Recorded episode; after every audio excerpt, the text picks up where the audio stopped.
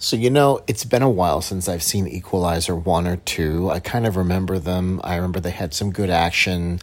Uh, Denzel Washington played a character who was just a regular retired assassin who was brought into uh, defending, you know, a girl or his neighborhood or whatever. I can't even remember, dude. But he, he's forced to kill. So the first two films kind of depict him very differently than this film this film, he's just a psychopathic murderer who happens to do good things, as if that, you know, uh, pardons him from all of the unnecessarily gory kills that he accomplishes throughout the course of the film.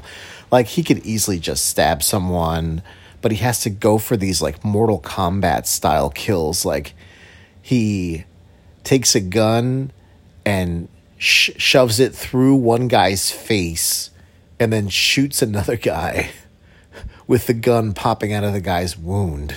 and then the another guy, he chops off his fucking head and then leaves the head there to slide off to scare the other guy. Like he's pretty fucked up. He's he's like a Jigsaw or fucking Texas Chainsaw Massacre when he gets revved up it's pretty hilarious how uh, how gory the film is. And then when he's not killing, he's just some regular guy in Italy.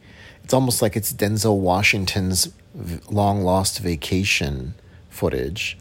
Uh, he's getting coffee, he's getting tea, he's taking in the food nightlife with a young girl.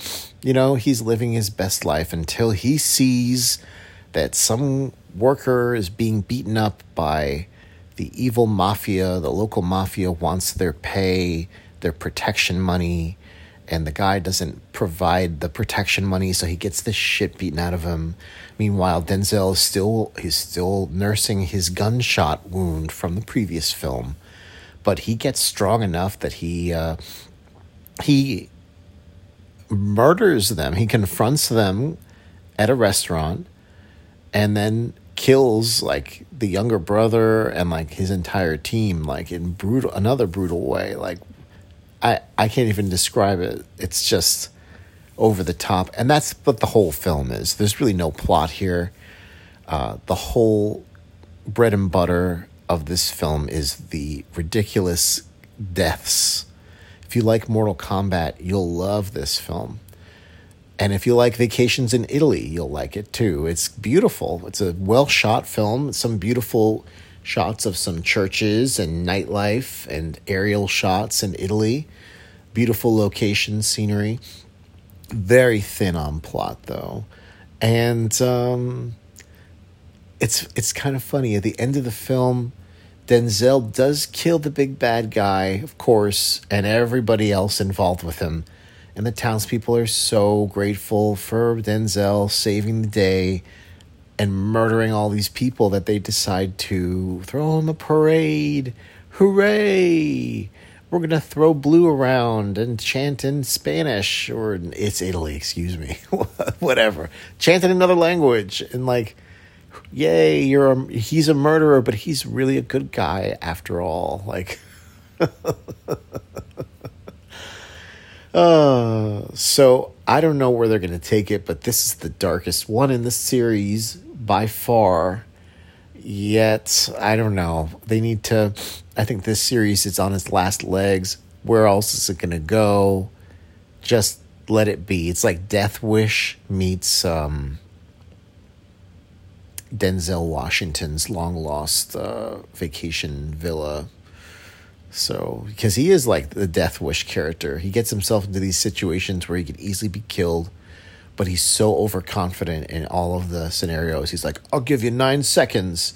Wah, wah, wah. And then he fucking fucks him up.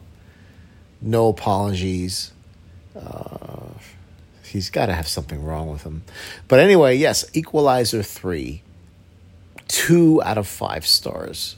Uh, I I like action films. I like this series. It's a weaker film in the series, but it's still not necessarily a bad film. It might be good for a 2 a.m. watch when you're in the bed and you can't like get to sleep or something like that. But going out to see it in the theater, as much as I want to support theatrical distribution, I think that you could wait and not miss too much if you didn't see Equalizer 3 in the theater. I know last time I said that I would do uh, Gran Turismo, but the film broke. So you're going to have to wait on Gran Turismo. And I know I said I would do Oppenheimer, but I really, I will get to it. I'm just kind of like dragging my feet because I'm not a Nolan dude.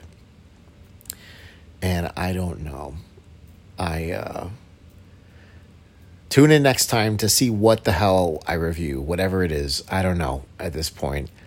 Like, I'm trying to think. I think it might be The Nun 2, but I think it's going to be crap. I could just see it right now. I never saw The Nun 1, but any fucking fucking fruitcake who thinks that The Nun is scary needs to fucking get their head examined because it's the corniest shit. But I'll probably go. Why not? You know, I'm uh, like a film masochist. So tune in again, and one day we'll hopefully get a three star film again, or even four star. That would be so nice. Hollywood, listen up, make better films.